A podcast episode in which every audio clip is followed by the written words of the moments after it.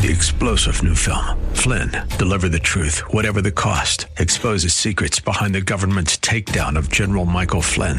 Flynn knew what the intel world had been up to. He ordered the first audit of the use of contractors. This set off alarm bells. He told the truth. He was the most dangerous person for Donald Trump to hire. They had to get rid of Flynn. Flynn, Deliver the Truth, Whatever the Cost. Available now. Watch it today. Go to Salem Now dot com. Salem Now dot com. You were made to think big, too big, too big. But tomorrow can be bigger. Yeah. Just grow, let the word overflow, yeah. Live a life bigger than yourself. You're created for greatness. Live a life bigger than yourself.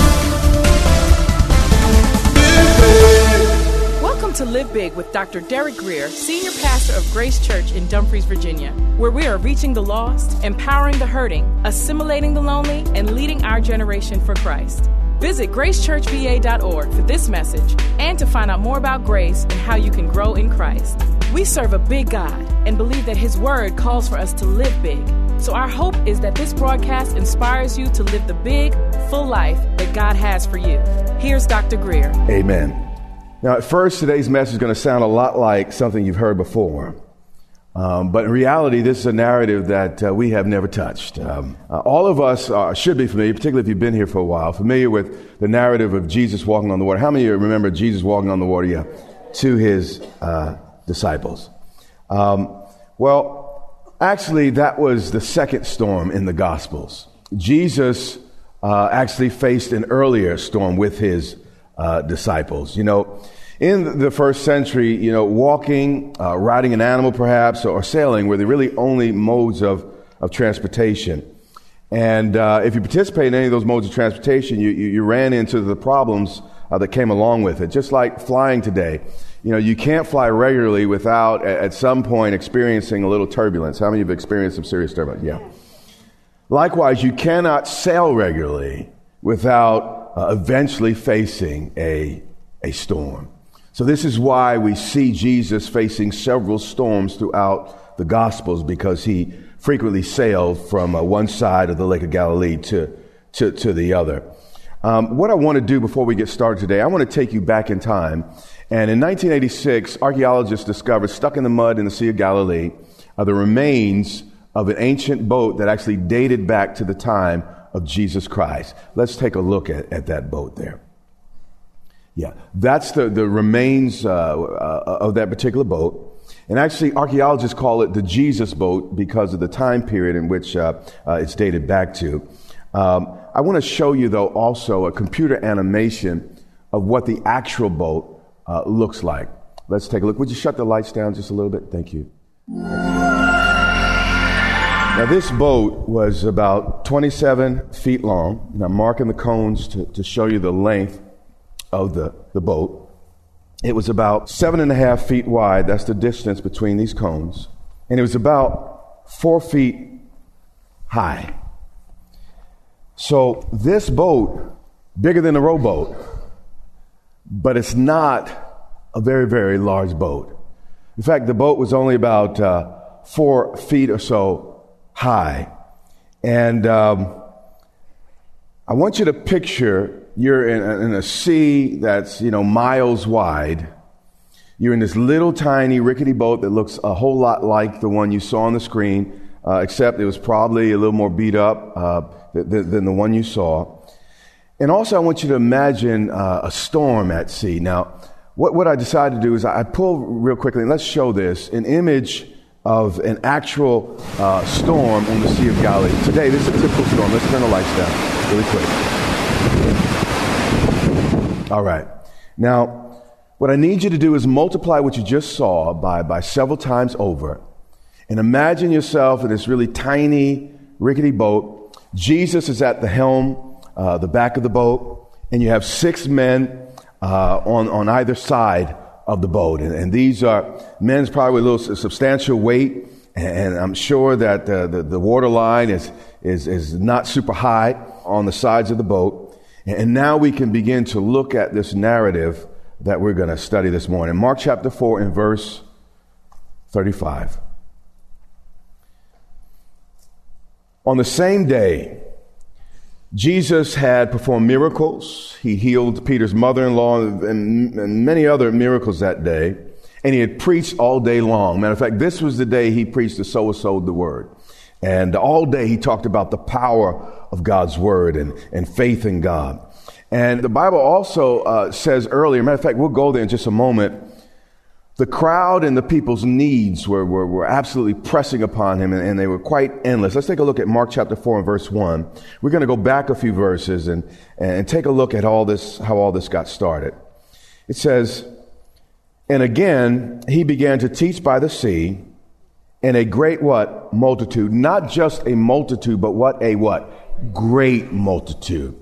So more people than that are probably in this room right now were coming to Jesus for help and for answers. Everyone had a story. Everyone had a need. Someone had palsy. Someone else was was was crippled. Another person was blind. Uh, someone, you know, needed healing in the marriage. And it's just a zillion different things were pressing on him all day long. He he preached a, a number of messages that we have in our Bibles. Just an in, incredible day. People came Uh, from everywhere, uh, again, looking for answers, so that he got in a boat and sat in it on the sea. So there were so many people on the seaside that they began to press him into the water. So what he decided to do was simply use a boat and actually use it for his advantage. And, and folks typically didn't come much further than, than, than the water's edge as it relates to the boat. But also the very calm and tranquil waters acted as a natural amplifier for his voice as he addressed what the Bible calls here Uh, a great uh, multitude. And, and the whole multitude, the Bible says, was on the land facing the sea. And this is important because Jesus was willing to use the limited tools he had to maximize his impact. Likewise, we have to use every emerging technology, every existing technology, every possible means to, to take the message of Jesus Christ to hurting people. Mark uh, four and thirty-five. Let's look at this really quick. Let's, let's move forward.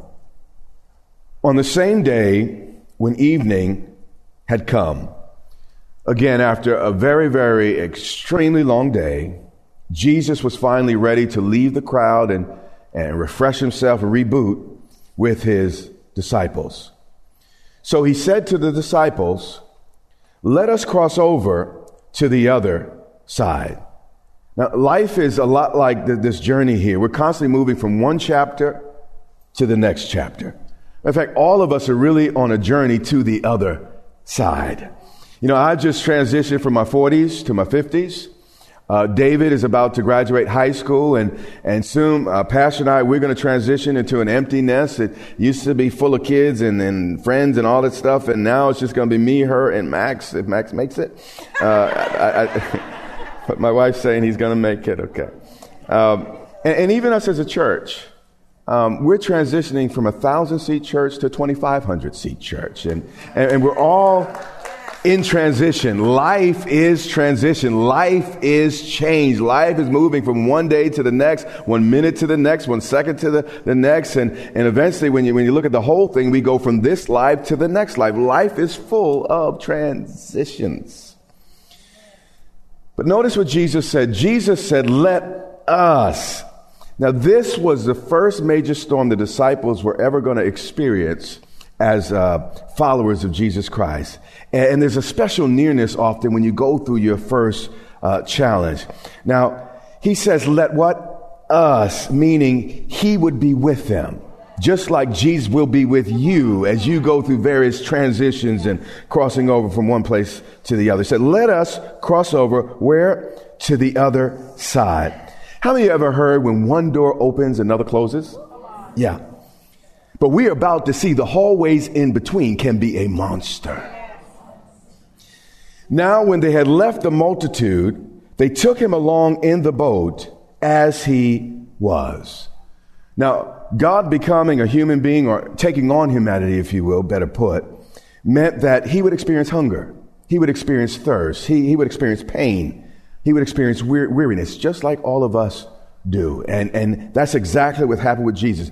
He had become physically exhausted. And the Bible notes that they took him in the boat just as he was. The odds are, you know, he had preached all day. Perhaps he was sitting on, on, on the pillow, and he just kind of, you know, uh, moved his body to the bottom and put his head on that pillow and, and simply went to sleep. Now, when he had left the, the multitude, they took him on the boat again, just as he He, he was. Now, this is important. There's a huge difference between giving up and knowing when you've had enough. That's really important. And wisdom is understanding the difference. And there are times, you know, you need to press through and just get past the, the weariness and the sleep. But other times you need to recognize and, and, and you know what? I've had enough for today, and, and we'll come back and, and do it again a little bit later. But then uh, Mark adds a detail. It says, "And other little boats were with him also." Now, in my mind, this is already a little boat. But according to Mark, there were other, even smaller boats that were following Jesus. And uh, in the first service, I couldn't remember the initials, and I'm doing the same thing again. What's the name of that, that show that comes on Channel five, T M G? T M Z. Yeah. So, you know, Jesus right now, he's this major figure. And, you know, they have these buses going around Hollywood, and they're looking for the, the, the stars and all the rest.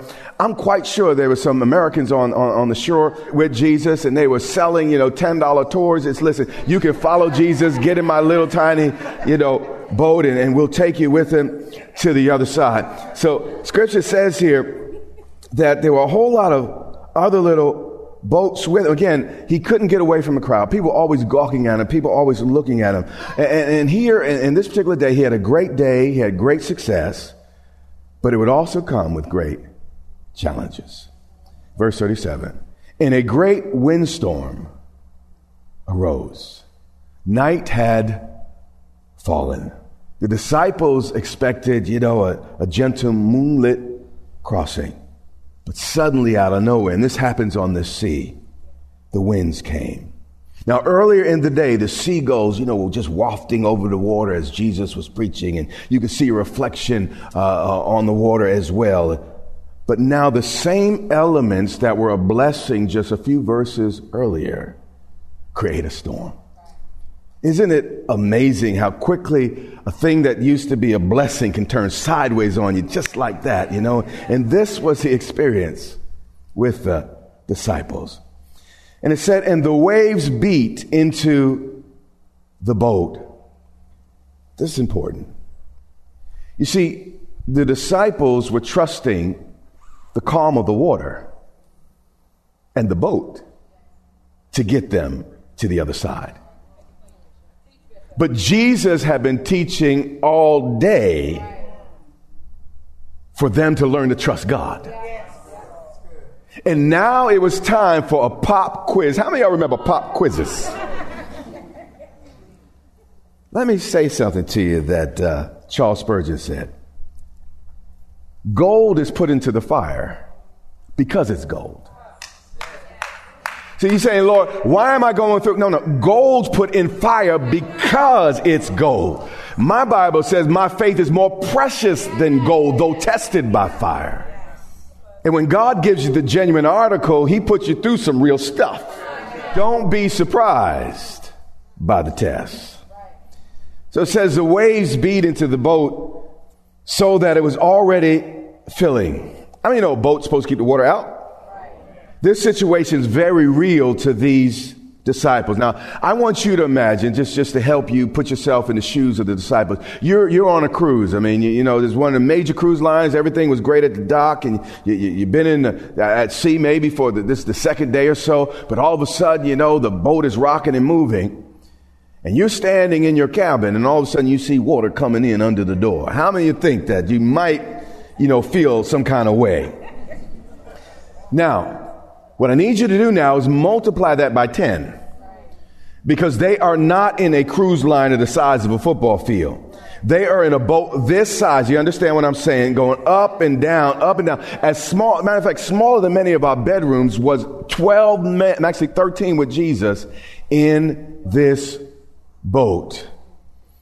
Verse thirty-eight says, "But he was in the stern," which is again the back of the boat where the captain sits. "His head was on the pillow," as I said, "and his body's probably on the floor of the boat. asleep on a pillow. Now, we're about to see everybody who trusted the sea, everybody who put their faith in the boat was now an emotional wreck. But the one who trusted God was the one who slept. The same situation through a different lens caused very different reactions. The same storm that frightened the twelve rocked Jesus to sleep. So your neighbor might be going through the same situation. You hear what I'm on your job, the same situation, but your, your lens and the way you see it will determine your response to your situation. The Bible says, and they awoke him. After their human strength was exhausted, they finally decided, you know what, maybe we need to finally call on Jesus. Maybe finally it's time to pray. Imagine what our lives might be like if we prayed first instead of only when it became a last resort. Imagine what our lives would be like. The Bible said, and they awoke him and said to him. Now, this was no quiet prayer. They had to shout above the wind. How many of you have ever ta- tried to speak on the phone with the wind blowing? It's impossible. I mean, this, these are almost hail force winds uh, blowing, and it's howling and, and, and screaming. The water is crashing, and they had to shout above all that in order to be heard. In fact, I'll be honest with you. Sometimes in my own heart, there's such a, a whirlwind going on. Noise. I have to almost shout like these men just to hear my own prayer. Some of you, if you ever hear me say, why does Bishop pray so loud? Because I got so much stuff going on on the inside. I gotta, I gotta raise my voice above it sometimes. And then they said something key here. They said what you and I often say when we're going through challenges. Teacher, God, do you not care? I mean, didn't you say go over to the other side? Why am I in this mess I'm in? When you're in the middle of a crisis like this, it's so easy to question God's faithfulness and his concern. And they said, teacher, do you not care? Now, I want you to get the picture. As Jesus lays his head on a, on a pillow, his body's at the bottom of the boat, meaning they're taking on water, so he's covered largely in cold seawater. But his heart was supernaturally warmed and evidently at rest. So even when, when, when water is circling, you, you barely got your head above water, and, and the cold world is coming in, you could be at rest, you could be at peace. When others are panicking, everyone's falling apart, you can find rest for your soul. You say, well, that's Jesus. Last I checked, the Bible says, I'm in Christ. So this message is for those who are in Christ. So if you're in Christ you, and you're part of his body, you ought to be doing what Jesus' body was doing in this situation. And in this situation, in the middle of a storm, in the middle of crisis with twelve men panicking, he rested. Matter of fact, he slept like a baby. They had to push him and nudge him to wake him up. They said, teacher, I love the taught word, but even the taught word has limitations. And it's not enough to just know God as teacher, though that's important. You see, if I was drowning, I don't want you to send me a book on, you know, seven ways to learn how to swim. I mean, if, if I'm drowning, I need a savior that can jump in there, dive into my situation, and pull me out. Teaching is good, but I need a savior still. Teacher, there's an indictment here. They're really accusing him of something. You told us to go. You got me into this mess. How many of you feel like God got you in a mess? I'm the only one. I'm the only one. Okay. Just me. Teacher, do you not care? Here's my problem sometimes. I know everyone in here, y'all are holy people, and I know y'all just holy, so you don't have problems like I do. But my problem is sometimes I trust but I doubt at the same time. Okay, I got a few of you. I know he loves me, but sometimes things make it look like he's cruel. I call him master, though at times there's a mutiny going on deep down in my soul. It's amazing that God loves people so fickle. So, so, so sometimes it's so vacillating as you and me, but what's amazing he does anyway.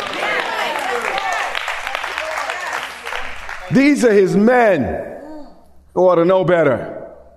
Teacher, do you not care that we are per- I am dying out here, Lord.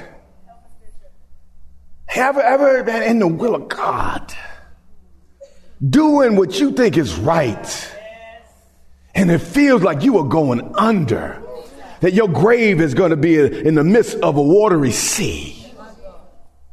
So in this situation here, the winds howled, the waves crashed, the boat creaked, the disciples panicked, but Jesus slept. Saint Augustine said, when we let temptation overcome us, Jesus sleeps. thirty-nine. This is important.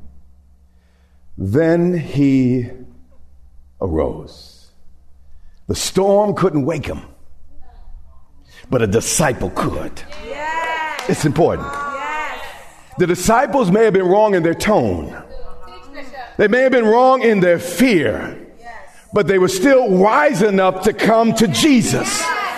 Sometimes I get just about everything wrong, but if I come to Jesus, he has a way of fixing it and making everything all right. And Jesus got up, and the Bible says he rebuked, which means he took a tone. He had a certain attitude. And sometimes, you know, things ain't going to change. You get sick and tired of your situation. So Jesus got up with attitude. He said, and he rebuked the what? Wind. I want you to also notice he reprimanded the wind like it was a person. You don't rebuke inanimate objects. I don't typically go through my day talking to the weather like it's a friend or somebody with a set of ears. But I need you to understand, and I want you to imagine yourself, you're in this boat. Jesus gets up. He don't say anything to you. Not yet, at least. And he gets an attitude with the storm.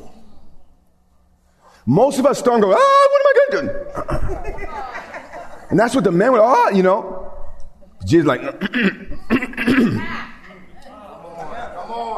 storm, do you know who you playing with? Do you know who I is, who I am, that I am, that... Have you lost your ever-loving mind?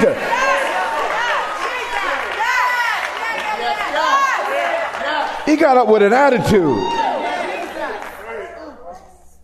The Bible said he rebuked the wind. You see, every storm in your life is waiting to hear what you got to say about it. And until you say something, until you take a certain attitude, ain't nothing changing. As long as you, you know, ain't nothing changing. And you get up like a lion, you hear what I'm saying? Lion of the tribe, you hear me? You start addressing your situation like a man ought, like a woman ought. And he said to the sea, peace, be still. Literally, silence. But what I need you to notice here is he addressed both the, the wind and the sea separately.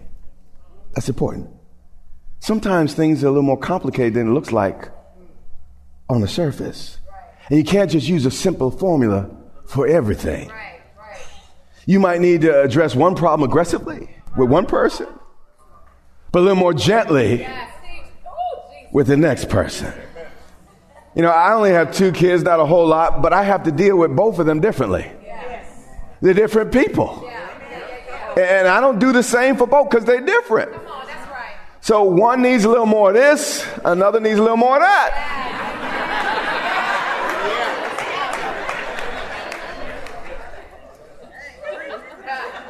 Different problems and different people often require different approaches.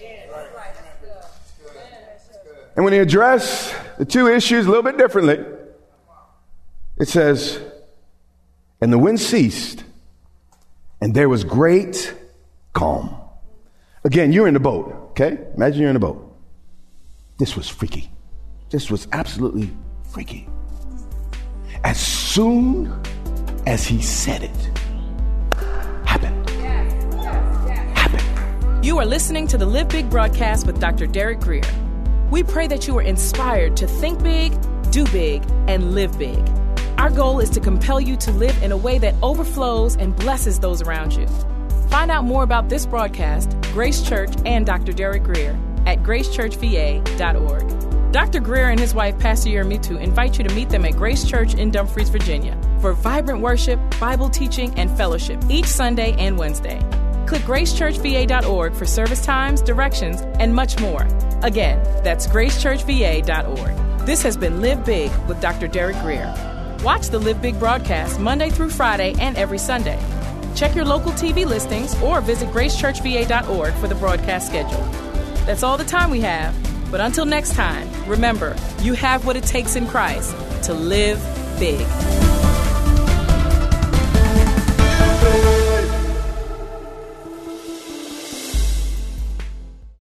Three-star general Michael J. Flynn, head of the Pentagon Intelligence Agency, knew all the government's dirty secrets. He was one of the most respected generals in the military. Flynn knew what the intel world had been up to. He understood its funding. He ordered the first audit of the use of contractors. This set off alarm bells. The explosive new documentary, Flynn, Deliver the Truth, Whatever the Cost, and covers the facts behind this scandal. Flynn told the truth. He was the most dangerous person for Donald Trump to hire. I find out the worst enemy that I'm going to face in my life is right here in America. They took my assessment and they wanted me to change it. And I was like, I'm not changing it. They had to get rid of Flynn. With in-depth interviews, archival footage, and never-before-seen personal records of the man behind the headlines. I just felt like I was drowning. Flynn, Deliver the Truth, Whatever the Cost. Available now. Watch it today. Go to salem now dot com. salem now dot com.